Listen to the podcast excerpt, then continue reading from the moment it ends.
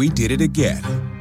Verizon was just named America's most reliable network by RootMetrics for the 16th time in a row, proving once again that nobody builds networks like Verizon builds networks. That's why we're building 5G right. That's why there's only one best network Verizon. Best and most reliable based on RootMetrics reports from second half 2013 to first half 2021 of three operators on all network types combined, not specific to 5G networks. We did it again. Verizon was just named America's most reliable network by RootMetrics for the 16th time in a row, proving once again that nobody builds networks like Verizon builds networks. That's why we're building 5G right. That's why there's only one best network Verizon. Best and most reliable based on RootMetrics reports from second half 2013 to first half 2021 of three operators on all network types combined, not specific to 5G networks.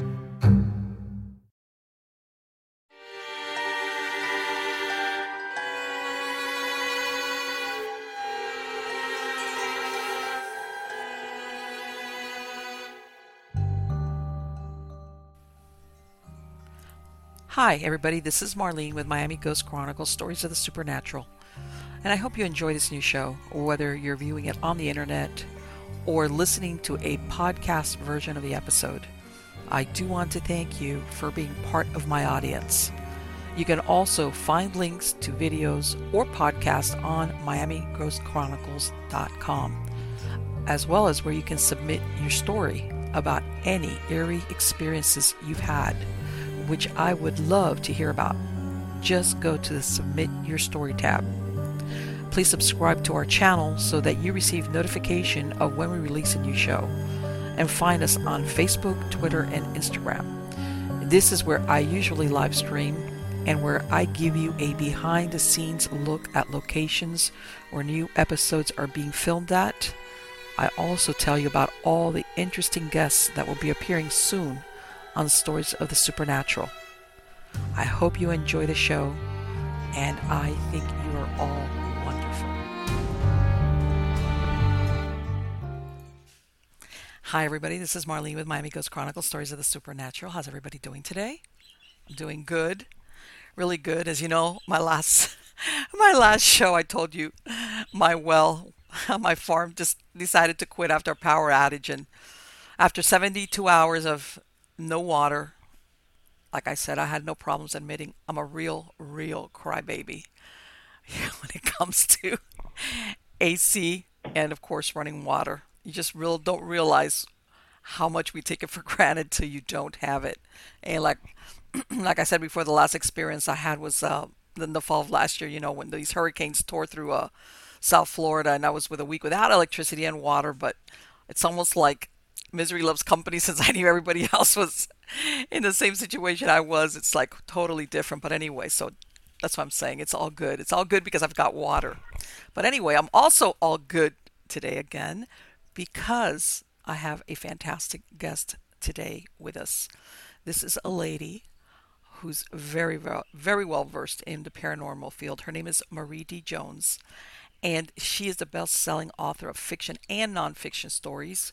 She has an extensive background in journalism, metaphysics, and the paranormal, and she's worked in the field as a field investigator for MUFON in Los Angeles and San Diego in the 1980s and 1990s.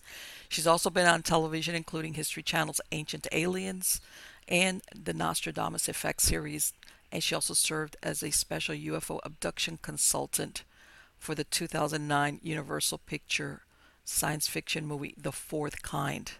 Now, she's been interviewed on hundreds of radio talk shows and she's lectured widely at major paranormal new science and self empowerment events.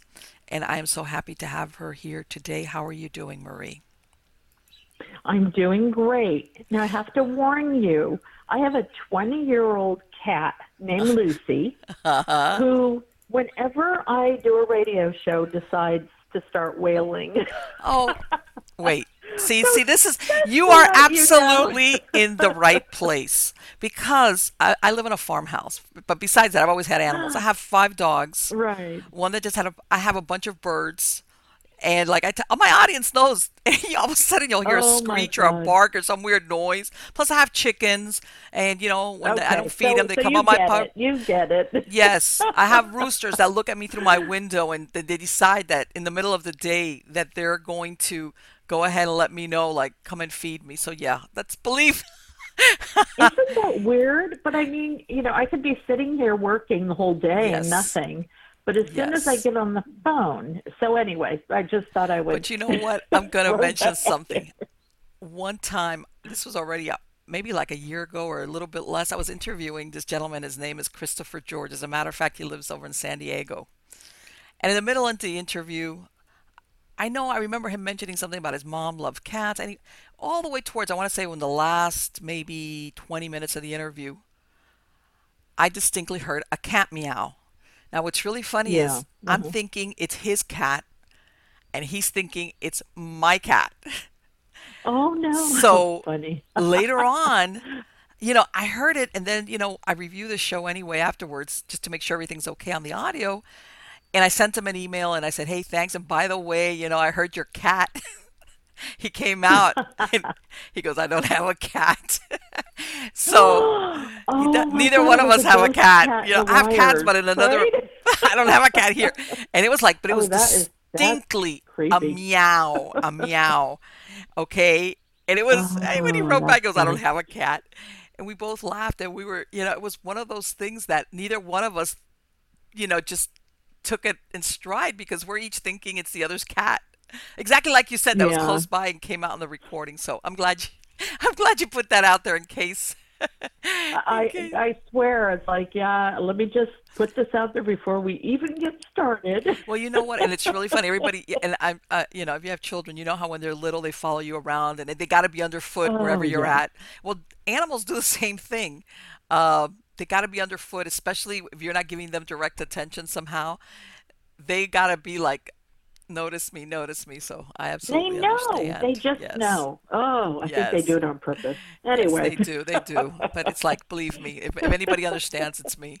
But anyway, Marie, let me oh, ask you what I ask all my guests, which is obviously you're involved in the paranormal field, but how did you get started? Your interest? Did you have a childhood experience? Did something happen later on as an adult? I that's such a hard question. Okay, so so I have been really into ghosts and aliens and UFOs and Bigfoot since I was like a toddler. Wow. And I and I don't know why because as far as I know, you know, nothing happened. Nobody ever told me there was strange lights over the house and Right. you know the, the creatures came in i don't know why so i i as a child i loved to read and i loved to read ghost stories and um back then we had record players remember those things Right. and i used to play these um these ghost stories that were on records and just play them over and over and over again and oh my god i was obsessed with ufos Okay. so I, I I just think it's something that was natural, but I also loved science and nature from a really early age, and I'm kind of feeling like I must have sensed that it was all a part of the general, you know, reality that the the reality that we see and the one that we don't see, and I always thought it was just all the same kind of stuff. It was only until later that I learned it wasn't. Well, Um, and, and and you know what? And did you ever have any experience that now maybe you know sometimes as children we take things in stride and we don't think it's paranormal. We just we just think it's okay. Looking back, did you ever have any experiences as a child? Yes. Okay. So three things that come to mind really quickly. One, I re- we had woods behind our house with a, a lake. It was really cool. And I remember looking out. I, I always used to look for animals. I used to like to think that I was an animal tracker. Haha. you know, I'm like six. But I remember looking. There, so there was a fence, and then there was the woods. But there were a lot of breaks in the fence, so all of us neighborhood kids could go in the woods and down to the lake. And I remember looking and seeing something walking through the woods that I assumed at the time, for some strange reason, was Bigfoot. Now, how the heck did I even know? You know, I must have seen it on some In Search of or some Okay. TV show back in the day. So, and then later I had two two very vivid, unbelievably vivid dreams that still now today stand out to me as maybe not necessarily being dreams. And one of them, I saw a city in the sky. And I know that that's something that a lot of people have actually Yes. reported seeing. Well, the other one is the is the freakiest one. I must have been about six or seven years old, and I dreamed that I was coming down. We had a driveway that kind of sloped downward into the garage, and I dreamed that I was looking through the garage to the back window, and there was sort of a skeleton head looking at me. Wow. And that stayed with me all my life, and I will never forget the first time I ever saw a picture of a gray, a gray alien. uh huh. I said, "That's that's what was looking at me through the window." And Wow. now, when you know, and then I started to even question whether that was a dream or that was something that really happened. But I just sort of Right. categorized it as a dream. So things like that when I was little, and then as I got older, you know, I could sense ghosts. I never actually saw one, but I could sense them. Um, I uh, in my 20s, I saw what I believe to be a unidentified flying object. Doesn't necessarily mean it's alien, but it was something that I had never seen, and I was heavily involved in UFO research even at that age. And then, you know, like I went to the Hotel Del Coronado when I was really young, and I remember turning down a hallway that was under construction, and I felt like I was going to throw up. And then somebody said, "Oh, you know, there was a murder down there," and blah blah blah. So that kind of stuff. What makes me mad is that for an entire life spent researching and writing about this stuff, pretty much, I have never had a direct in-your-face experience. Okay. It's But- always been like in that shady gray zone where I'm like, Mhm. okay, did that just happen, or no, maybe Right. not. right. Yeah, and that's the thing because, I mean, when I was growing up, you know, I read books, and back then, really, the only one that put out ghost books was Hans Holzer. You know, he was the one that, right. you know, the go-to guy. I mean, that was most well known. But like I tell everybody, and the way you know they have information in multiple uh, sources where people now can, God, you get it everywhere if you're interested in the paranormal or whatever. Back then, you know, you and like you said, there was that show Unexplained. Uh, you know, in search of. I'm sorry, in search of. You know, those were the shows that finally started coming out with that. Too. Yeah, yeah, those great shows, you know, before all of the Ghost Hunter and Monster Hunter and UFO Hunter type shows that are on now. We had those wonderful shows. So obviously we saw it on TV. Right. know? It was like it started. I want to say that it really started taking off like in the 90s is when it started. And uh, yeah, it, it wasn't, you know, and and even I did it in my family. As a matter of fact, my family was a very no nonsense family. You know, like that. Yeah. Uh, that where you like what you were saying that you say, well, where where did I get this interest from? It's not like you're surrounded by it. You see the adults around you. You know, you just fall into it, and um, as you get older, you know, it just doesn't go away. but um, Yeah, no, I think it gets worse because you Yeah. start to, you know, you learn more and you. So I grew up with a scientist father. My father was a geophysicist, okay, and my mom was like really creative. So uh, I got both sides of the coin. You know, the creative storytelling, art kind of mom, and then my dad was a scientist. But what was really interesting was when I was really little, I learned, you know, my dad was obsessed with UFOs. Now that's something that maybe I, I, I you know, when I was like three or four or five cents. Um, but by the time I was seven or eight, I used to uh, sit in the kitchen when he would have some of his colleagues over, okay, and they would, you know, these are scientists, these are oceanographers, um, astrophysicists, geophysicists, geologists, that people that he worked with and knew, and they would all talk about UFOs. And that now that I think back on that, that was pretty mind blowing. But at the time, it was like I did not know that science and the paranormal, you know, couldn't couldn't go hand in hand. right, yeah, it was like a bad word if you were a scientist if you said you. Yeah, into the paranormal. it wasn't to them. Although my dad did later say that you didn't talk about those things, you know, in the halls of academia, but they talked about them. Mm-hmm. Oh, right, yeah, exactly. Amongst Yeah. people you trusted, which were probably very few that you would say something like along those lines. Because otherwise, you would just What be shooting your, me- your career in the forget Oh it. God, yes, yeah, yeah, because your boss might not. but what it proved to me was that they, you know, a lot of scientists uh, really are interested in the paranormal, Mm-hmm. but they kind of, you know, they kind of have to pursue that interest after they do their sciencey stuff. Yes, so to speak. exactly. Um, exactly. but I mean, think about it. If millions and millions of people over the course of history are having these experiences, why would we not think scientists would be interested in finding out what they are and, you know, where they come from, how they manifest, if we have anything to do with the manifestation of person of uh, paranormal phenomena? Of course they are. Of, Of course cour- they're and- yeah. interested. Yeah, but then you know you get the scientists, the one if you can't quantify it, if you can't reproduce it, blah blah blah blah blah blah blah. That's the problem. Then that's it. Forget That's it. the problem.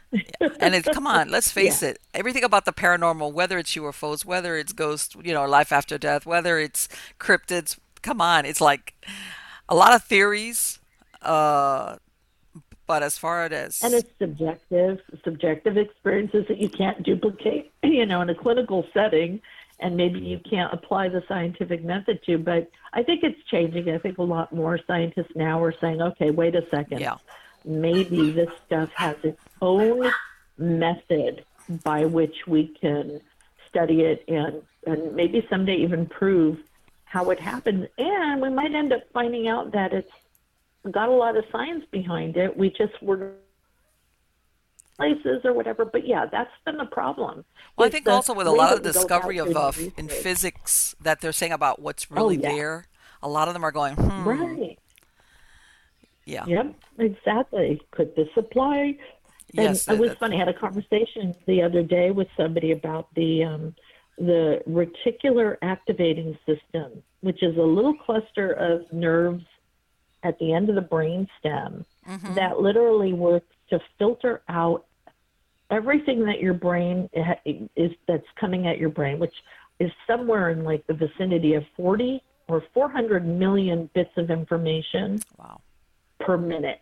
Okay, Yes. per minute. It's That's some so astronomical number like that. hmm So what the RAS does is it narrows your focus down to a minimum of, or maybe 40, and that's all that you can deal with to survive and you know live your Right. life. So can you imagine all of the other stuff that our brains are not even allowing us to perceive? yeah, because, because be our brain exactly and our brain decides that's not really important to me right now i got to raise three kids you know and work my job Yeah. and get Yeah, the because- tires yeah, fixed on the car Especially now that everybody wants it to multitask. That. Ugh. and believe me, I mean, my degree is I tell everybody is in you know is in human behavior, and you know I, I'm a Oh, big uh, follower of subconscious. I'm a behaviorist. I, I consider well subconscious behaviorist, and as you know, that's a good one. the, the more than three quarters of our mind is really goes into the subconscious. Was mean? Yeah like you said we're taking all this information wherever it is sight sound. But the most of it we shove it because like you said otherwise we'd be like huh? And only 12% yeah we'd be, we'd, yeah but it's in there. And that's why people sometimes do things that they themselves don't understand but and i mean we could go into uh, people being in light hypnotic trances. We have a lot of subliminal i don't want to say subliminal let me take that back. But certain uh, beats and even commercials and movies and certain music rhythms will put you into a light hypnotic trance and make you more receptive and it goes into your subconscious mind blah receptive. blah.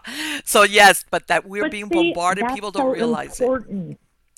huh? But that to me is the that to me is the future of paranormal research. yes Because for so long, think about like 10, well, even maybe five to 10 years ago, everybody was focused on things like ghost hunting. And it was all about external, looking Yes. for, you know, running around with your equipment, looking for external signals and, and data. But now uh, we have to take into account psychology, physio, our, our own human physiology hmm physics, and as you said, behavioral science, because, you know, if our subconscious is programming the vast majority of what we perceive Yes. as reality, that means that we're blocking out a huge chunk of reality just because our subconscious decided, no, you know, that's not important Exactly. to you. And, exactly and so all of that stuff we need to take into account. and that might explain why you could be standing next to somebody and they see a ghost and you're like, huh? what? No, well, I don't see nothing. You know? yeah. Well, this is, you know, and a lot of it, people don't realize that behavior modification, anybody that really wants to modify your behavior is really going to go after your subconscious mind, not your conscious mind. Exactly. Your conscious mind like, is only oh, what we yeah. need to, like what we're doing now to drive the car, you know, make sure you don't get run over if you cross the street. Things like that. That's your conscious mind, but really who's in the driver's seat is your subconscious mind. And if anybody wants to modify yeah, their behavior absolutely. or somebody's trying to modify somebody else's behavior, whether it's an individual or in group, really who they're going to talk to is the person subconscious because eventually that's really what either for good or bad, whatever, um, yeah, that's yeah, all the power is. That's what's driving your. That's like the gas that's driving your car. Yes. Yes. Um, and you know, I think that plays into the paranormal too, because if you say, "Oh, I would love to see a ghost," I believe in ghosts, but mm-hmm. subconsciously you don't, or you're terrified. You're, you could be blocking your own ability to perceive oh, things that are around you. So it's just so much more than just the external stuff. And I think that that's where we might get some really cool answers if people keep going in that direction. You know what, in my experience, Marie, some of the most psychic people I know, and when I mean psychic, some of them, like you said, they have a mm-hmm. handle on it, and other run away from it in the other direction. Some of them usually right. have a slight problem, well, different levels of with anxiety Okay, they're maybe a little bit yeah. bordering on hypervigilance. Be- sometimes having to do nothing with the paranormal, but but that ability, that hypervigilance, is the what part of what makes their brain sometimes pick on stuff that other people. From earaches to strep tests, there's Minute Clinic at CVS. See a provider, fill a prescription, and grab essentials, or see us online with telehealth options. That's healthier made easier. Visit Minute Clinic at CVS today. Services vary by location. See MinuteClinic.com for details. We did it again. Verizon was just named America's most reliable network by RootMetrics for the 16th time in a row, proving once again that nobody builds networks like Verizon builds networks. That's why we're building 5G right. That's why there's only one best network Verizon. Best and most reliable based on RootMetrics reports from second half 2013 to first half 2021 of three operators on all network types combined, not specific to 5G networks don't. Yeah. And some of them really get that they they wig out. They don't want have to have anything to do with the paranormal. They don't even want to see people with a mask on. So yeah, isn't that weird? They don't seek publicity or celebrity or no. fame or anything like that. They're like, oh, please no, no. And this is just too much. It's, I, it's exhausting. Yes, and them. it is. Yeah. It is, and it's. I mean, it's it's it's almost like the people that don't want to see him are the ones that see him the most. and it's because I know, they're... and that's so frustrating. And then I'm sitting here like, oh, for God's sakes, come on, how many books do I have to write? Yes, you know, or how many? Yes, yes. Or a lot of people sometimes they have the experience, something. and because everybody always wants, you know, like the the the the, the full Monty. Give me a full body apparition, you know, that I will be, be terrified. I would be scared. I really, I'm being honest with you. I'm probably subconsciously blocking it because I would be terrified. sometimes then or or people sometimes they witness things they see things but at the moment it doesn't look paran it doesn't appear to be paranormal they think it's normal, whatever it is, whether they see a person later on, it's when they realize, hey, wait a minute, or somebody tells them, no, that person that, yeah. and they're like, oh my God, that.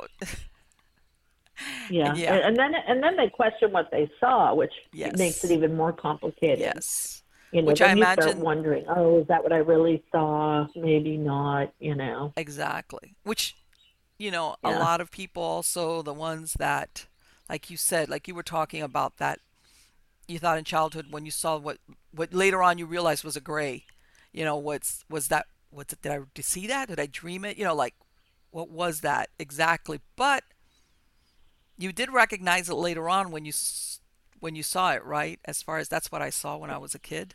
I did and it also made more sense that it would be a gray than a skeleton head if it were real. It's like yeah well you know i would sooner believe that that was a little gray.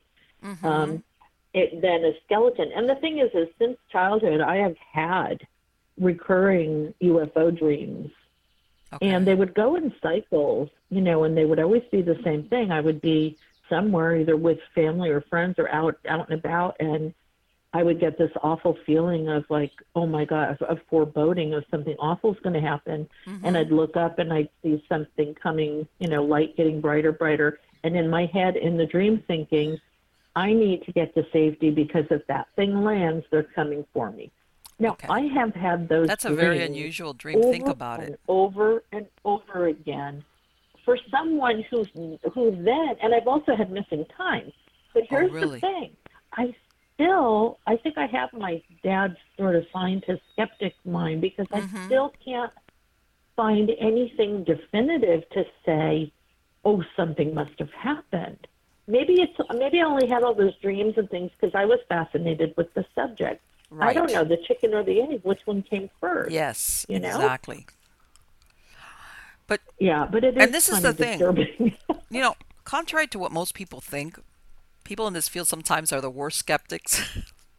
a lot of skeptics know, because you're like know. you're constantly questioning. Come on, you know, you go through this checklist now. It, could it be this, this, this, this, this is before you kind of go in the direction. Okay, this is unexplained, or could it be paranormal? I don't know. I think that might be good though, that we kind of keep ourselves in check.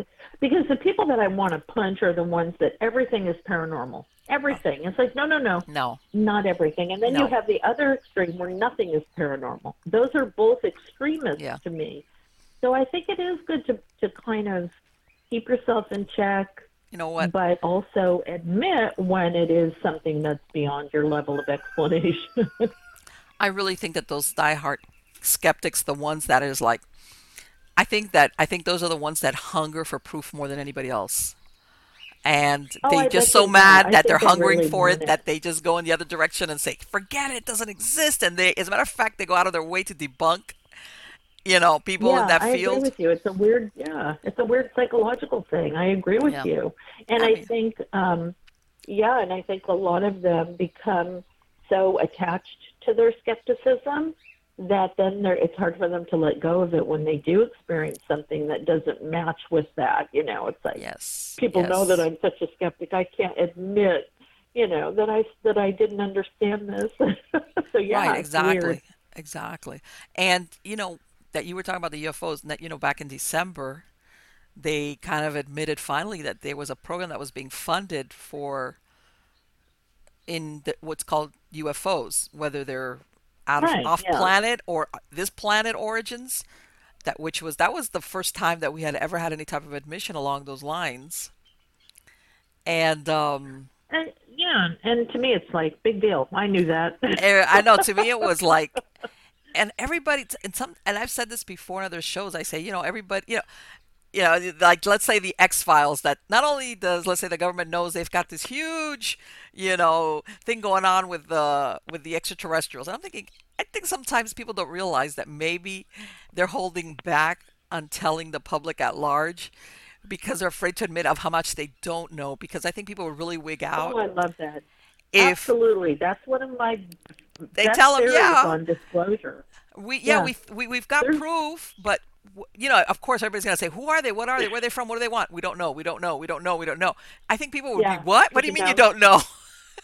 They would go nuts because that would be an admission that we know they're out here, but we don't have any control. Yes, sorry, and people, you're on your own. Everybody's always banking on that. Oh, that we've known for years, and that we've got like we're in Yeah. good, and they've given us technology, they're and that. And I'm thinking, you know what?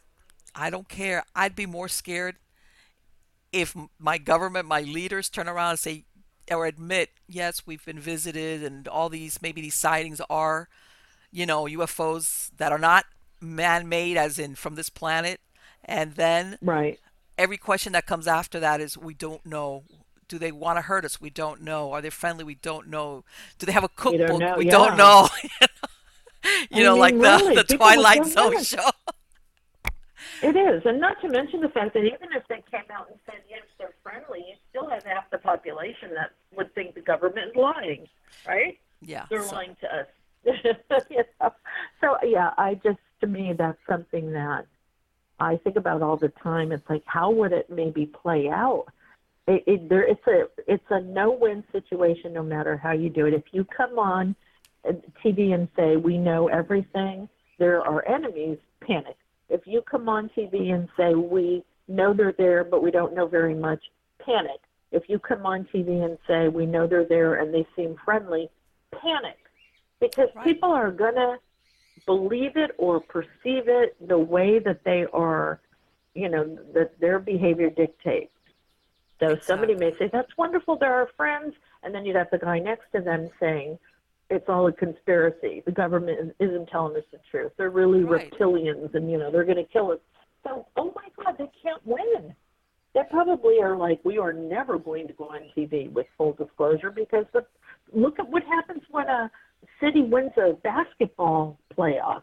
People riot. Can you imagine? Yes. the rioting and uprising because you'd have the religious folk wanting to know if they believe in God and or Jesus or Buddha or Allah or what, be- or are they atheists? Yeah.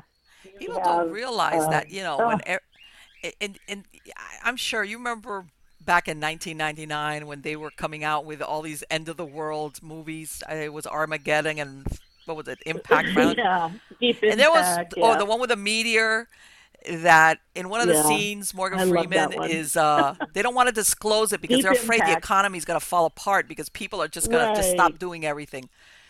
And I And that think movie, everybody died in the end. I, that was creepy. Oh, I know. It was like unless unless you were one of the lucky few and got to the top of the mountain, or you were special. to- that's it. You're out of luck.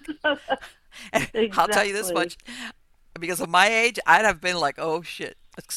I'd be like, I know. I'd be I'm like, done, you I'm know what? toast." Forget it. I had a good run. right. And it's like, but but the thing is that there was that one scene where you know the Earth is facing annihilation, but they're refusing to tell the public because they think the society will come to a grinding halt and everybody will stop. It'll be like every man for himself. It'll be everybody wild. And I don't think. I mean, obviously, annihilation of the Earth is much worse. But I think that if it if they ever admitted of how much how little they know versus what they don't know, are there more than one kind? Uh, we don't know. I think people would just What do they want wig out. They would, yeah. I mean, I would too, even though I like to say, oh, I can't wait. You know, I know they're there. It wouldn't be a big deal to me. Oh, my God, of course it would. Because then you just start asking questions of yourself. You start Yeah. doubting your whole life. You start doubting your whole identity. You wonder if my kids are my kids going to be protected? What's going to happen? Can I go to the Mhm. grocery store, you know, without getting zapped? Your whole life would be yes. totally upended Yes. even and- if you thought you wanted to hear that. Well, I, I think Yeah. that kind of, you know, how they say, well, you know, we've been acclimated via Hollywood for the, you know, you know, in other words, back in the 50s and the 60s, we had all the Cold War movies, but now afterwards, when we had all these, you know, movies that are hmm. like, it's okay, it's okay, I still think that we all have that fantasy that everything will be taken care of, and if that ever became reality, I see a We lot of people would not be We able to handle it. Yeah. Yeah, because you know, watching a movie is still that's a vicarious experience, and you can still you're still separated from it enough to not freak out. But if it's like looking out your window and seeing it, uh, yeah, I think it's going to be a little bit Well, different. and and uh, Stephen Hawking, may he rest in peace. You know that last little snippet that he did, Mm. Right. like yeah, we'd be at the short end of the stick because technologically, obviously, we're inferior, and that that usually doesn't bode well for, for people or Yeah, really. I'm sure everybody'd be like, Yeah. "Whoa!" I mean, it's it's. Yeah, I think it's exciting, and I definitely think that obviously there is, you know, extraterrestrials off planet, whether they're interdimensional from outer space. Who knows if there's more than one? Um, the other, what was it? The other day I was listening to a theory that they believe that there's even more than one, and that they have basically they're warring against each other, and we're caught in the middle. And I mean, I know there's a lot of theories going out there, but Yeah, yeah. at the end of the and, and any of those, yeah, any of those and all of those could be true. That's what's Yeah. so scary yes, yes, is that they could all be true. yeah. And So- um, Marie, well, and and I see. I mean, obviously, besides the the UFOs, I see that you wrote a book about demons and fallen angels. Oh. yeah, and I got to tell you, that was actually one of the most enlightening experiences. Really? Um, I, I had a pub. The publisher asked me to write about the subject, and I thought, uh, with Larry Flaxman, who I've written a number of books with, and I wasn't real keen on doing it just because you know it's, it's kind of creepy. Mm-hmm. But I said, all right, I'll take it on. I like a good challenge, and we did a lot of research, and it ended up being a really fascinating learning experience because when you look at the history of these ideas, idea, the concept of evil, of devils and demons, angels, and you know, good versus bad, and duality, and all of that, and you look at the origins of all of it, you get a much different appreciation and understanding than just by looking at demons today, like in the movies, you know, or right. with the church and exorcism. It's such a limited viewpoint. And it took away a lot of the fear, if not all of it. Mm-hmm. Uh, and it was just fascinating. It was absolutely fascinating. It, but, it, you know, it's funny because the book is so full of information that we found but people are reluctant to buy it and read it because of that sort of stigma oh, I don't, you know, I don't want demons to visit me if I start reading it. Well, right, like they I'm... didn't do anything when I was writing it. Yeah. Um, and also, oh, I know they're bad. Well, no, not necessarily. Learn about what the Catholic Church had to do with how we perceive these ideas, how mm-hmm. they created a lot of the evil connotations to like witches and you know um, shamans and all that, and how everything was demonic to people that didn't understand that nature could kill you with a volcano or an earthquake. And it wasn't a demon, it was just, my, you know, so all of this stuff. It's a fantastic book that totally changed my perception and perspective and opened my eyes um, to, you know, where this, the whole good versus evil, where it started, and how it just got so evolved into what we have today the more religious connotations. Well, and people, you know, I I know, you know, like I'm gonna blame Hollywood again. You know, that's why a lot of times we get like a certain idea of when they, you, you use that fallen angel or the demon, those words, you know. But right. you know, that I mean, there's a lot of references to whether you want to call them demons, for lack of a better words, pre pre uh, Judeo Christian uh, you know, civilizations or writings. I mean, there's a most uh, ancient civilizations had reference to it, whether, like you said, it was tied into something inexplicable as far as nature, or truthfully, um, something that was malevolent. You know, right, well, whether it was human bad, or non-human. person. Yeah, yeah. If you know, and it's just bizarre that where this began is when primitive humans categorized everything that happened to them as either being beneficial to their survival or detrimental to their survival. And then over time, that evolved into good versus bad or good versus evil. And that became God versus devil, you know, because they want, they needed a sort of symbolic representation of that concept.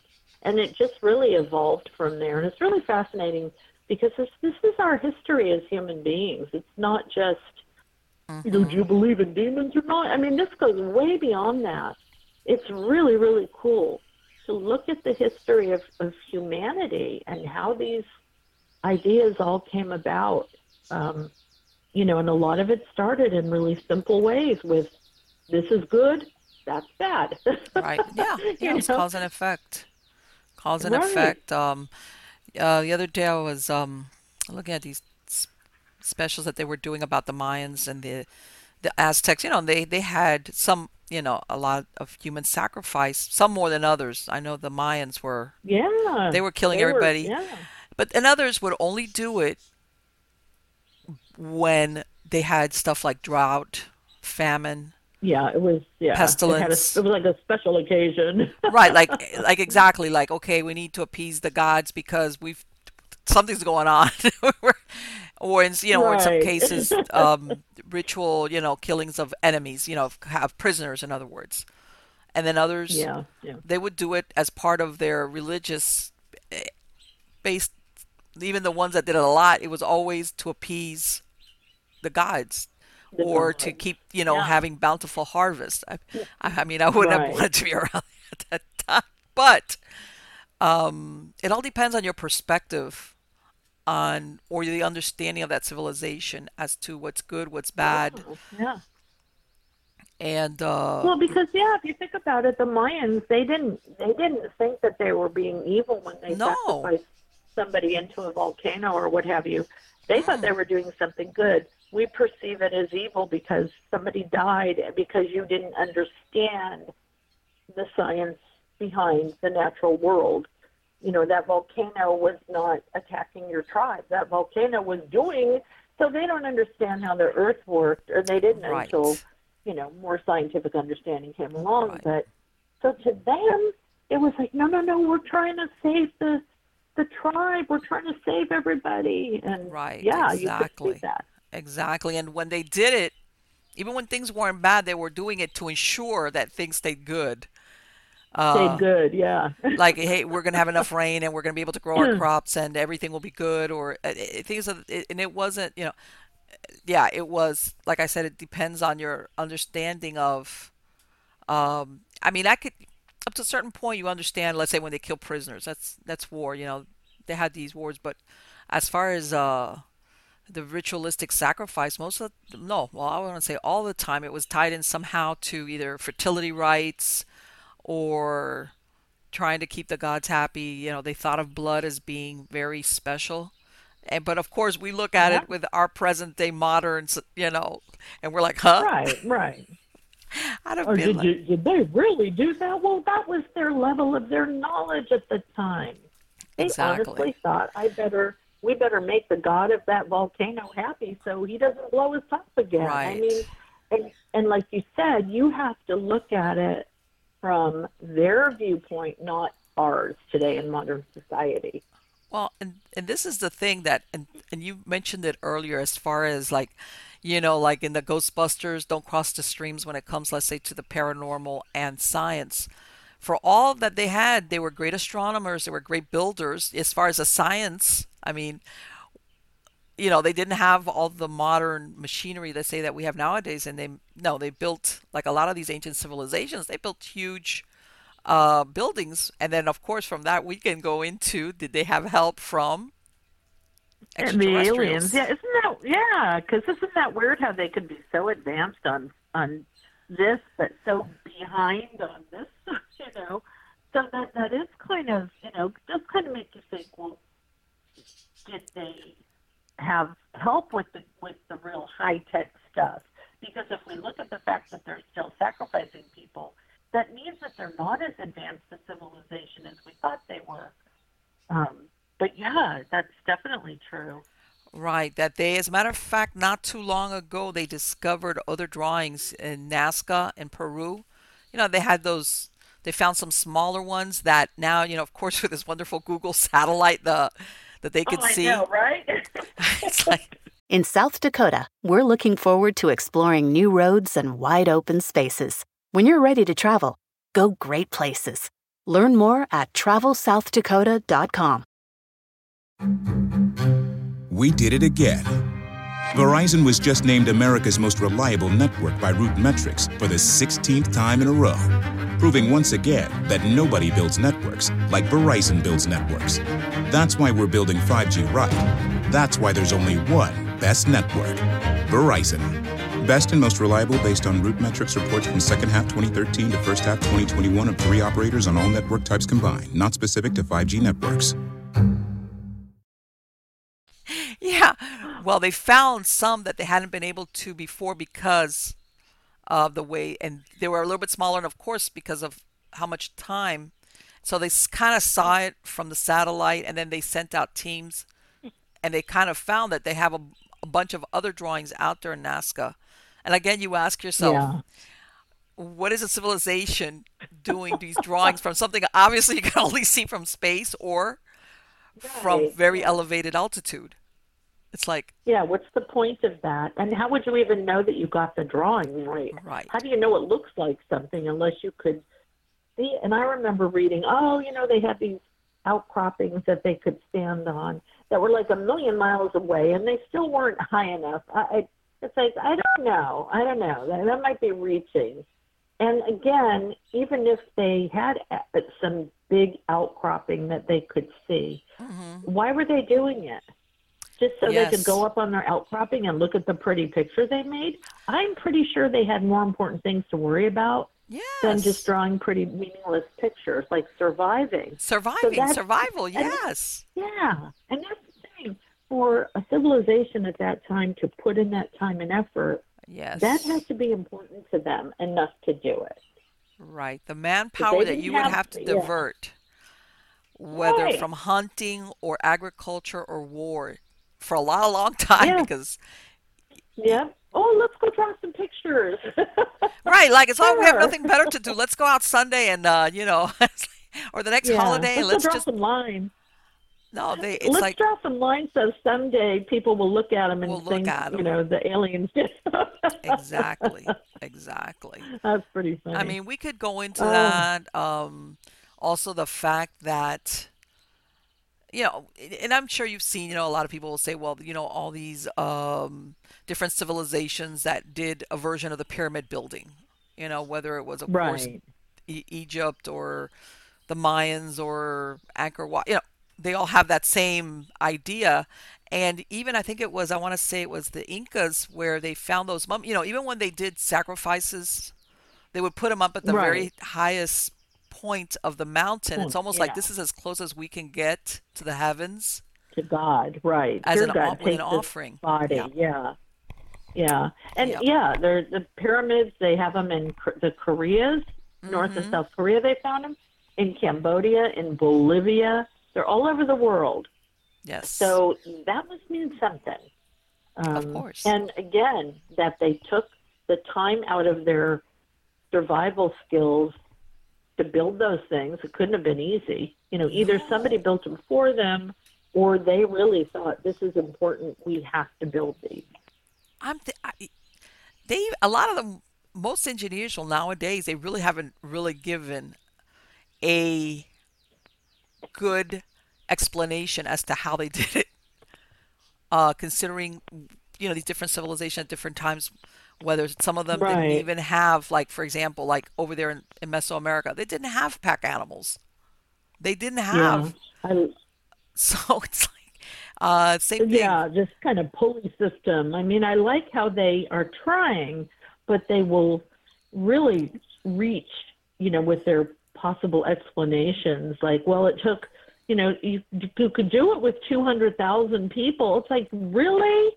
Really, you think that's how it was done? And it would take 20 years. right You know, why? Again, ask yourself why. First of all, if that Yes. was how it was built, it must have been awfully dang important to somebody to build that Yes. thing. It must have had an incredible meaning or purpose. yes And pretty much, I think you would find proof of 20 years of time passage in the dirt, the sediment, the rock, whatever, that would, would lead to that theory. So, yeah, it's really funny because, I mean, there are people that will say, oh, they know the pyramids were built by humans. Well, how do you know that? Well, there was some TV show that said it was.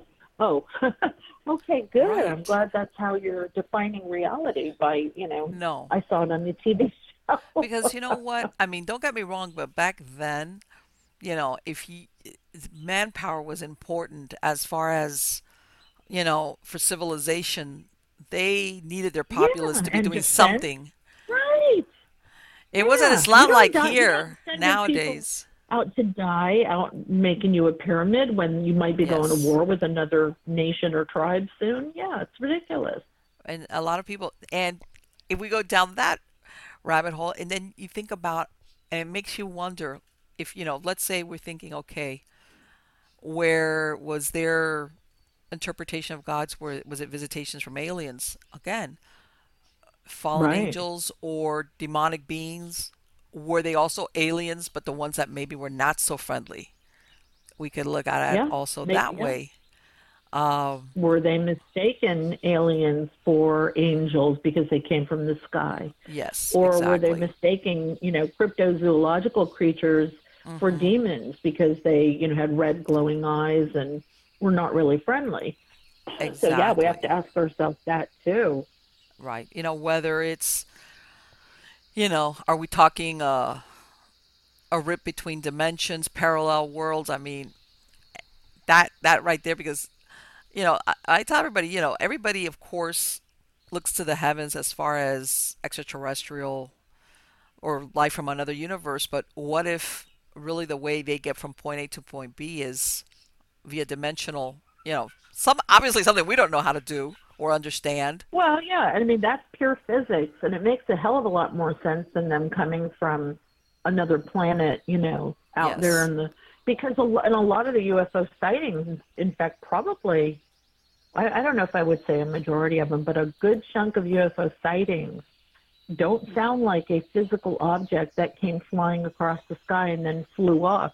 Mm-hmm. People will say it just appeared in the sky and then it vanished, you know, as if it were coming from another dimension, a parallel universe, another timeline or reality where just for a few seconds we got a glimpse of it before it. And and sometimes people will say things like, you know, there was my husband and I were walking our dog and we smelled sulfur and, and there was like an elect- electric sort of static in our hair on our arms was standing on end and it just everything felt a little disoriented then the whatever appeared and it kind of flickered in and out of vision like it was being projected from like a movie projector Mm-hmm. and then it vanished so that's not like a solid bigfoot creature who runs out of the forest hi you know here i am and then runs back in Right.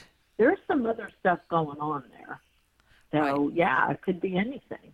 I And think, I think that applies to some different types of ghost sightings too. you Right. know, some people say oh, the ghost appeared almost solid and it interacted with me, and then sometimes it just sort of floats on by and it doesn't even notice that you're looking at it. exactly. Or you hear, or, or you know, you have like the smells or things of something that was being done, and it's almost like uh, you're witnessing it. uh, What whatever daily life maybe was very repetitive. Yeah, It's almost like it's happening at the same time in your same timeline, and they kind of cross. yeah, it's like deja vu. That's what I think deja vu is. Yes. you're experiencing yourself in another timeline or, or reality or universe that is just a little tiny bit off sync from this one and, and it's just for a few seconds Right, and the and the and I know that there's there's uh, theories out there that people say, well, you know, when there's a spike sometimes in UFO sightings, there's a spike in sightings of either Bigfoot or other cryptids, and they try to link them Yeah. up. And I'm thinking, you know what? Maybe that, maybe what this is Marlene's theory going out there, but here we go. Maybe when these extraterrestrials uh, do a maybe a, a rip or a tear or a slide or whatever it is that they do from one dimension, other things pop in and out. Take the opportunity yeah to come through. we're, you know, we're gonna, we're gonna open a wormhole whoever wants to come visit earth you know Right. it'll only be open for three days and as silly as that sounds it makes a whole lot of sense like you Yeah. open that that doorway and they're not going to be the only things coming through and Right. possibly uh, you know things are going out like I, you know you always wonder with all these missing persons and people that disappear in the woods or whatever and never ever locate any remains or anything you know missing animals people that have time slips are they going in and out of that same doorway some of them come back some don't like the bermuda triangle so yeah i mean i think your theory is a good one because i would think the same thing it's like the timing is right. We're opening the door. You know, it's like when you um, on Black Friday when you go shopping and they open the door and everybody floods in. Yeah, exactly. Hey, well, maybe on the the other side of whatever it is, after a while, they learn, hey, whenever one of those got things with the lights come through, you know, it's like jump through. Yeah, I mean, I mean, doesn't that make sense to explain? I, I yes, think even ghost sightings go up. it's, yeah, it, it definitely. You know, it's like if the opportunity is there physically for that stuff to come through, then it would be more than just one type of phenomenon. right. So- Or I think that's cool. right, or the you know you've heard of all these you know the, the many years ago or hundreds of years ago, or where you know, where a certain town or part will say they kind of seeing some cryptid and they'll see it for five, six, seven months and then all of a sudden deciding Yeah. stop. Like Mothman. Yeah. right, Mothman, other weird stuff, and it just as suddenly as it comes and it stops. And you have a bunch of people that are saying, "We saw it, we saw this, we saw this," Yeah. and why not? Why couldn't it be something along that just came over this side and, um, for all we know, even the even the extraterrestrials might be saying, "Get that thing back in here," because it shouldn't have got over there. It's like when you open up a corral and all the horses Yeah, it's get like, out. You know, it's oh like, my no, no, God. No, I only wanted those two. Wait, the humans aren't ready for this. Go get it quick. Bring it back. exactly. And mean- you know, yeah, we can't control those crazy black-eyed kids. Get them back in here. But I, I, I really think that if we haven't been able to explain it in light of just being physical objects that exist on our planet, there's a whole universe out there. We're told there's parallel universes. We're told there's other dimensions, possibly other alternate timelines. Why could this, a lot of this stuff, maybe not all of it, but a lot of it come from those places? And that's why it's not consistent. You know, it's like, well, I see a ghost every day, and he lives next door. But it's not consistent like that. It doesn't happen every day. It doesn't happen at the same time, unless it's a weird imprint type of ghost. Um, it's so erratic and inconsistent that you have to look beyond something that, you know, it lives out in the woods and you got a million people chasing after it and they still can't find the dang thing. Well, maybe it runs in the woods and then it goes up its little vortex into the reality that it's from. I mean, we assume Bigfoot is physical. We really don't know that. Well, I can. The only thing I can say as far as all of this is concerned is that you have to have an open mind about the possibility. Uh, yes, yes, yes. I know that a lot of it sounds like, but anything is possible because we don't have proof. We don't have proof for but we don't have proof contrary. Exactly. So- yeah, and you can't, and no longer can we just say ghosts are the essence of a dead person because we don't know now. There are so many different types of ghost sightings Yes. that there might be eight or nine different explanations. Sure. Yeah, we, we really don't know. Is it, do we just exist because now we don't have a human body, but we're self aware and our consciousness exists on another level where human, where you don't need a human body to exist anymore? But, you know, you're still self aware. I mean, the possibilities are endless, and unless you're on the other side, you won't ever know. But um, it's one of those things like, I guess I'll find out when I get there. I mean, even though I'm not in a hurry to get there. I hope so. Wouldn't it be funny? Yeah, you you die, and then there's like a whole nother set of questions that, like, okay, now we got to figure out what this is about. Exactly, exactly. Like everybody said, like who's who said that? you were like, what's that rest in peace part about? I don't. I know. Now I got a whole new set of paranormal phenomena to deal with. And Maria, I'm gonna ask. you, I see you wrote a book called Super Volcano, and that when I looked at that, I was just thinking about what's going on in Hawaii, that they've got those eruptions. oh And- yeah. I was I was watching a clip of this these lava things shooting up in the air right next to somebody's yard, and I'd be like, who's living there? Hello. Can you believe it? And those people are like, yeah, it happens all the time, and they I- always go back. And the lava, the lava is like creeping up on their house, you know, and they only have maybe a couple of hours to evacuate. I would seriously not live there, but I guess Hawaii is so beautiful. and Yeah. People just, you know, they. I think they put up with it. Like I live in San Diego, we put up with earthquakes and wildfires, and people that live in the Midwest put up with tornadoes and you know hurricanes, blizzards, whatnot. So, but it is, and yeah, and that's a very small volcano compared to a super volcano. So, Well, they were, but um, even that you could see the damage. Yeah, but they were saying also that they have to worry about these uh, basically poison gases that come Oh, out. the yeah, the sulfuric gases. Yeah, exactly. And people don't realize that. You have a bunch of tourists that, oh, let's go see the lava. Let's go. Let's see how close we can get. And they have no idea they're exposing themselves to toxic gases. Let me ask you: Is It's there like an, an tornado chasers.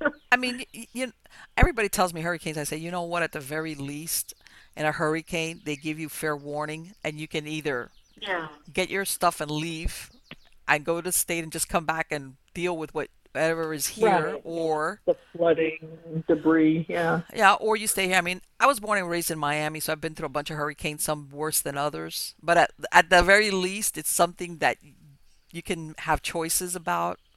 But Right, you uh, know and the volcanoes, coming, I take it the same thing. You know, if there's enough heads up that you get. But I was looking at Oh, those absolutely. clips. Do you um Yeah. and you get, is there any truth that they were saying that at some point that California is going to have another big earthquake like they had? I know oh, they had. absolutely. That's yeah. That was my dad. My dad was a geophysicist, and Okay. his background was seismology, earthquakes, volcanoes. Absolutely, we're we're sitting on one of the biggest faults in the country that has been ready to, to break in various parts for a long, long time. Nobody can quite say. That's the bad thing about earthquakes is any lead time you get is going to be just a matter of seconds. Yes. God. Um, but so it's something that we live with every day. right. And yeah, it's either going to happen down here, where I'm like at the southern part of Southern California, or Mm-hmm. a little bit closer to Central California. Now, here's the problem with the San Andreas Fault. The San Andreas Fault is linked, tec- tectonically linked Mm-hmm. To the uh, Long Valley caldera, which is a supervolcano. And it is a supervolcano that has the capacity of being almost as big as Yellowstone if Yellowstone were to completely super erupt. But the thing about Yellowstone is it's not tectonically linked to a massive fault line. So if we had an 8.0 earthquake, Right. on the southern San Andreas Fault, it could, it could, and my dad and I wrote about this in Super Volcano, it could trigger a super eruption at Long Valley. Could. Not, pos- you know, Right. not positive, but that possibility exists. The research, there's some research that shows that it possibly could do that. That's really scary.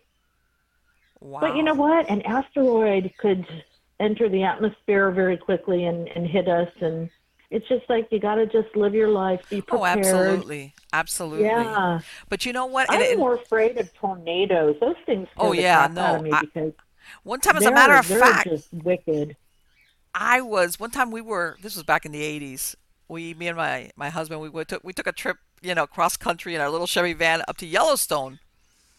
And we were heading east and we went to the Dakotas and this kid, he wasn't watching what I was doing. He bumped us in the back, and we got off, and we're like, and he's like looking at us like all wigged out. He's like, "Don't you hear that?" We're like, You "Hear what?" We we realize he's sorry. He goes, "There's a tornado coming," and we're like, "Huh?" And he goes, Oh "Just just go to that store. Don't worry." And we see people running, running into like stores and things, and we, me and him are like, "What?" and we followed Uh. over there. We got in there. It was like a little 7-Eleven kind of store. Yeah. And that was a big deal. And we were like the two dumbasses. like, stop! You just hit our 'cause I mean, you know, you think about a tornado and you can kind of see where it's coming, where it's going, but uh, like a, hur- a hurricane or earthquake Yeah. or a super volcanic eruption, they're more widespread. But tornadoes scare me because if, if they if, if you can't get away and they change direction, I don't know. There's just something really terrifying to me about a tornado. I think just the way it looks you know that idea that if you can't get out of the way or it changes direction, it's, you're going to get sucked up into this vortex and thrown 20 miles away. They're just so intimidating to me. Um, people that live in Tornado Alley and deal with them all the time. Let I me don't know tell how you. They do it. I- Yeah, that's crazy.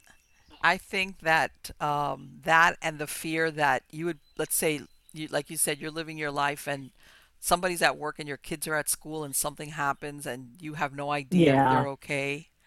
Uh, that I, I don't know if I could deal with that because that right there of like yeah, that's the hard part. People need to know what to do and Well- and how to prepare and how to communicate if cell phones, you know, cell phone towers go down and all that stuff. no, let me tell you something. Nature I've realized so that that people don't realize that when something like that happens, your cell is basically useless nine times out of ten. yeah, It's Exactly. everybody thinks that it, it, it doesn't work either because the, the, the there's too many people calling or that everything is down and it just doesn't work. Oh, the- yeah. Everybody's trying to call somebody and say, "Are you okay?" or, or "I'm okay." You know, Yeah. don't worry about me. Yeah. Crazy. Yeah. It's like uh and and that was another thing that I was like I, I read a short little blurb that uh like you were talking about how sometimes when you have when they had that what's going on and, and I have no idea if it's connected you know with what's going on in Hawaii but then they had a real short little tremor close to New Orleans like a really rare and I was like New Right. Orleans what Yeah. you know. a lot of that is from fracking too. I mean, it's definitely related to fracking and Oklahoma. Uh, you know, there's a, a huge fault line nearby, but it's not active. Uh, Right. But they're having a lot of smaller. It, so it, you know what? No matter where you are, there's yeah there's, there's always something, something that you got to deal with and worry about. People say, "Oh, I'll move to Florida." Um, hello, hurricanes. yeah and let me tell you Oh, something I'll and a lot of people don't Hello, realize blizzards. Yeah. Like a lot of people, unless you live all the way up in northern Florida, since we're a peninsula, if you decide you're going to leave, guess what? Those highways become jammed really quick, and it's a long state to get out Yeah. of. So unless you're It really close to is, the yeah. Georgia state line, you're going to be sitting in traffic on the way out of here if Can you you get out.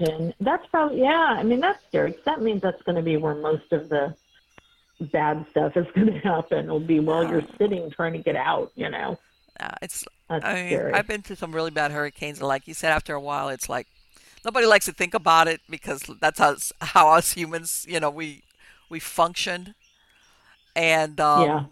And that's the thing. And you made good reference to it. Even nowadays, can you imagine when we're talking ancient civilizations when they were faced with these catastrophes that you know they didn't have the the benefit of science to explain. Hey, you know, Right. They didn't know. Yeah, there must be a God, and He's angry at us because look Yeah, at all that red do? hot lava coming out. exactly. Yeah, exactly. quick sacrifice some virgins Get, yes they gotta be virgins If you can find some. yeah exactly whatever just like because yeah it's like yeah that's the, the Oh, yeah it was like yeah you better lose your virginity quick yeah, but- really. I know.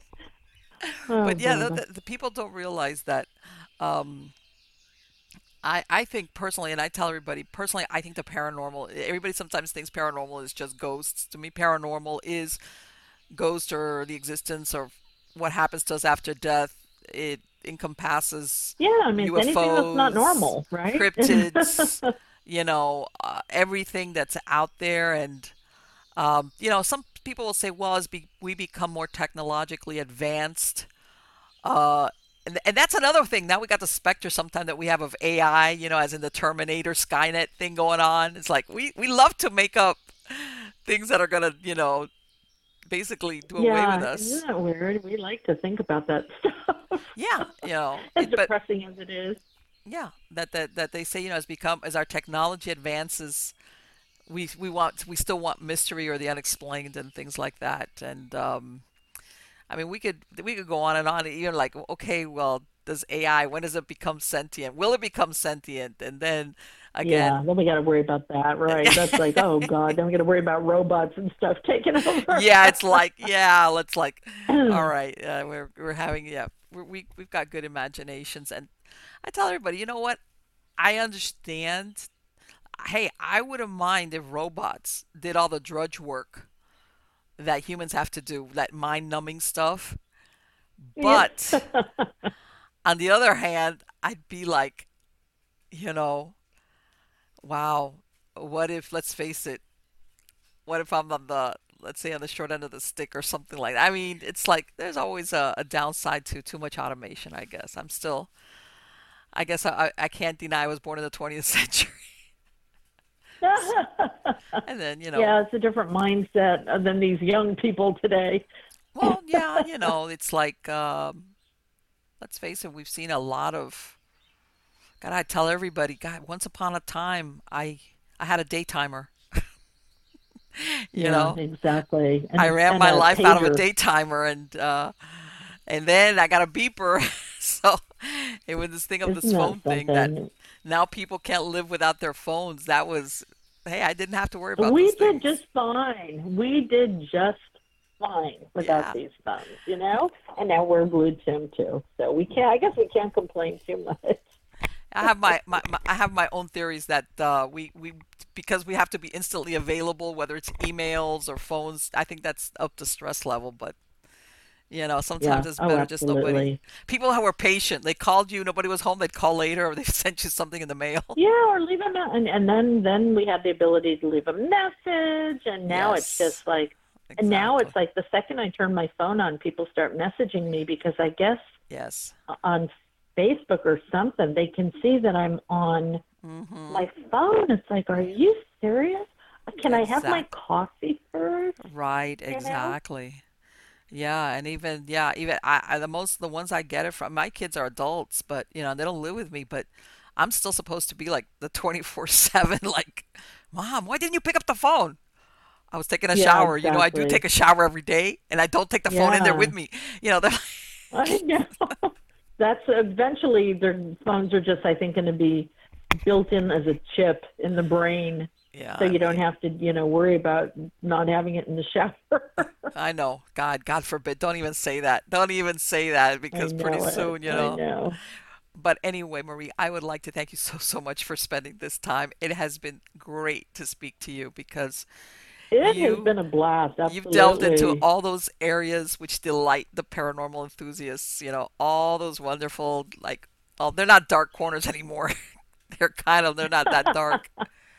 But we like I said, you know what? I'm sure there's a lot of mysteries yet that we have to experience because, like everything else, once you make a discovery, then there's something else out there that you realize you, or as humans, we don't know about or we don't understand. So, God, yeah, it's uh, it's an exciting time to be alive, regardless of It is.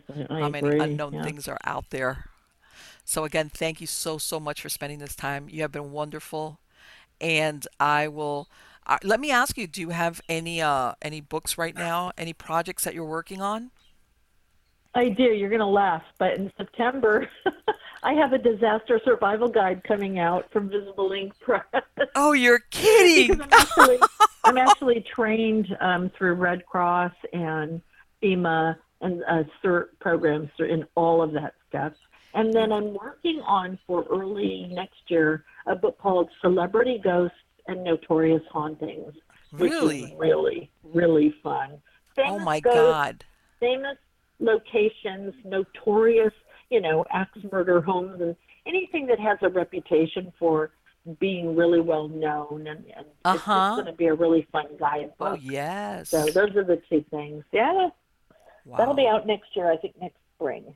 So you've got a lot of things. Oh, and by the way, now that you said that thing about preparations for disasters, down here, this Uh-huh. last disaster, that you know that we had a shortage of Red Cross volunteers. They didn't show up. You know that they they show up like when they open up the the, the shelters and stuff. The shelters, yeah. They didn't have any Red Cross volunteers. Didn't show up. oh, they're probably all like spread out. Well, they went to Hawaii.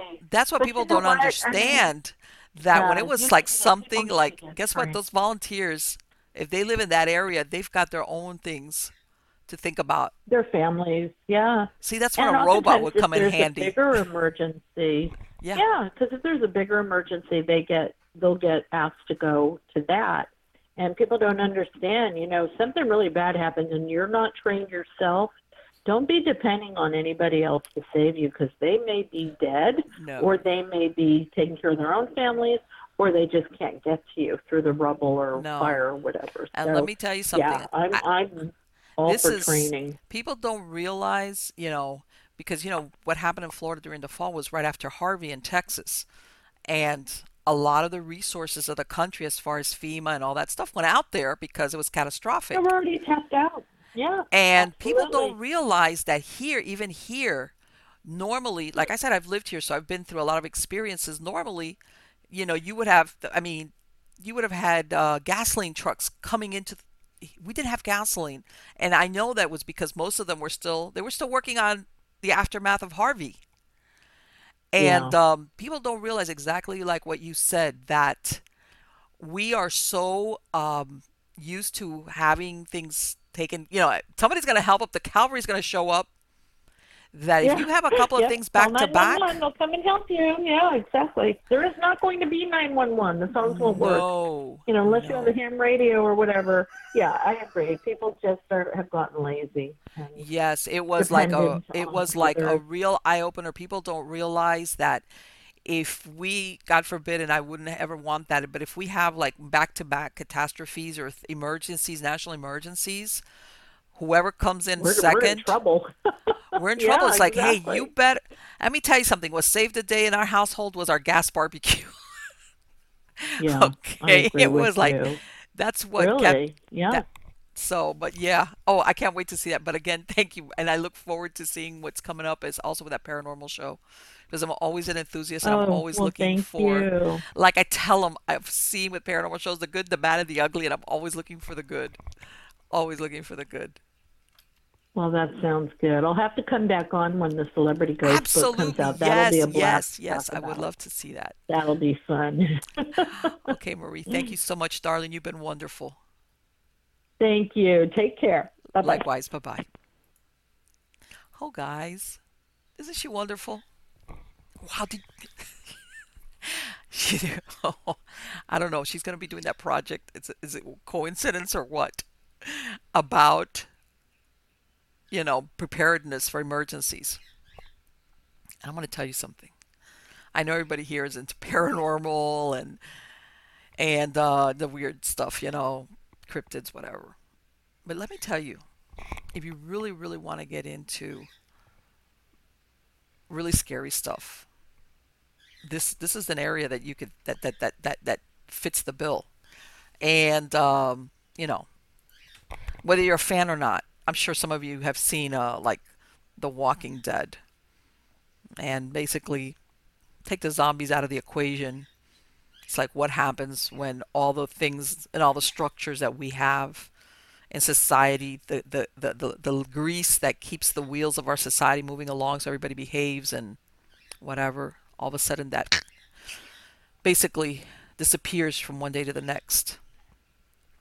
And um, uh, like I was here in 92 when Andrew, like basically, I lived down here. Uh, my house was half my belongings were swept God knows where to the Everglades and the rest down the street. And and um, I stayed in my house so my few belongings wouldn't be taken out. And it was a surreal moment when I I saw military trucks and the National Guard soldiers patrolling the streets. And I had helicopters. It was like besides the fact of the actual experience of the hurricane and that was of when I say contained contained as in immediately the rest of the United States as far as not only the government but I mean bunch you know charities churches opened up and people were sending clothing and and household items and mo- a lot of the churches in the area that ha- hadn't been impacted would serve food out in their parking lots and of course because let's say I'm using Andrew as an example that happened like in South South Florida what they call the Homestead area so, and even then, but what I'm saying is that it was a contained disaster. The bulk of the country was unaffected and could come in and help. But I'll tell you what, this last time when we had Irma, that was the one that left me with electricity, and then Maria and everything. And right before that, we had had Harvey in Texas and the flooding and everything. I'm telling you, there was a delay in getting here not only emergency services, but gasoline trucks. Because, and, and, and I'm going to give you, for instance, there was a bunch of people that had left Florida that were coming back. The highways, okay, were packed. So all these truckers that were coming in, whether it was with gasoline, with food, with all the things that they supply with, they were having to contend with all these bunch of other people that normally would not be in the highway because they were trying to get back in here. And especially like the further south you live in Florida, you're way at the end like me. The point I'm trying to make is without knowing the exact contents of what her book is going to be about, I've thought about it because I've lived it all my life, but I think that a lot of people always think that if something catastrophic happens that emergency, whether it's local emergency services or FEMA or government, you know, is going to step in. But I'm telling you, if you get we get more than a couple of things happening, yeah, there's a lot of manpower, but I guarantee you, you're going to be spending days, maybe a week or more, depending. Okay, on having to live. Okay, to to live without electricity, to live maybe without running water, depending on where you're at or how you get your supply. Um, when I was here in '92 with Andrew, they had people that were going into houses to loot them. And there was a lot of people that stayed behind with their firearms to defend their belongings. And I remember going out, and all you could hear was just the hum of generators. It was very dark because all the lights were non existent. And as a matter of fact, they would even have certain blocks in neighborhoods where people agreed to patrol just to keep the looters out. And that was a small microcosm, like along the lines. That's how, easily sometimes civility and lawfulness can go by the wayside. Uh, that to me is very scary and very possible because I've witnessed it. So I'm very interested to see what she has to say. I, I, I think that you know, we ignore those possibilities at our peril, depending on where you live in the country. You know, sometimes, you know, or even if you say, and I don't, and, I, and believe me, I wouldn't wish this for us, but even if you live in a part of the country that normally doesn't suffer from any type of natural disaster, whether it's a hurricane or tornadoes or earthquakes or a volcano, have you ever thought it's any type of pandemic? Like what we had at the beginning of the 20th century with the Spanish flu here, where, well, it wiped out, which was a worldwide scourge, but basically, from what I understand, came over to the United States with the uh, soldiers, the American soldiers returning from World War One. That decimated, and that went primarily after young adults, not the what normally would die when you had uh, diseases which were children, the aged, and the infirm. It was usually the young adults who died very quickly. What would happen then? and I'm not a survivalist, by the way. I should be, but I'm not. I'm not. I'm not. I'm not. I'm not saying I'm one of these like. But it, it you know, it gives you food for that. So definitely, I got to follow up and see what happens with Marie, with that, and oh, and that thing that she's talking about, the celebrity, and like I said, I'm ready. I'm ready. I've seen. I've because when you're in the paranormal, you watch all the shows, the good ones and the hokey ones. And I do. I admit I do. Like I said, I've seen the good, the bad, and the ugly. And even the reruns of the good, the bad, and the ugly. So I'm always, always ready for good stuff. Good stuff, entertaining stuff, factual stuff. Even sometimes if it's places that all the paranormal groups have gone through, I'm always hoping that if they go there, they're going to give it a fresh angle or more accurate angle uh, in other words, because some of them just kind of rehash the same story, the information about the site. And like I said, I'm a big researcher. And then when you when you find out, it's like that's not really what happened there. That's not accurate. There's a lot of accurate stuff that's just as scary, but but they just pick up and they just I guess whoever produces the show or writes the show or I don't know. They just say, oh yeah, that other show they said that uh, the guy was hung from that tree. and nobody was ever hung. And it's like, yeah, but something else did happen. But whatever. That's that's let me get off my soapbox on that one. But anyway, guys, thank you so much for coming and sharing this time with me. You guys are wonderful. Please do not forget, my true believers, submit your stories at miamighostchronicles.com. Catch me on Facebook, Twitter, and Instagram. Also, uh, if you catch me on YouTube, uh, you know, I usually stagger these shows just because I've got so many wonderful guests, which I do but I usually release the podcast version of the show earlier. And uh, you can either find us at MiamiGhostChronicles.com or the different podcast platforms like Spreaker, iHeartRadio, Stitcher, Spotify, iTunes. You can get a podcast version so you could li- listen to it at your leisure. And guys, if you have any ideas, any suggestions, any requests for certain people or certain types of shows, I would love to hear about it. Write to me at marlene at miamighostchronicles.com. I mentioned before I'm considering getting a phone line to just take in calls from people calling in. I'm just I'm working on that. I'm working on that. I, I, obviously, I would love to take calls without screeners because the truth is, it's like that's the fun thing. I, I would just like to hear people talk about their experiences or what they got to say. But you know, there's always going to be.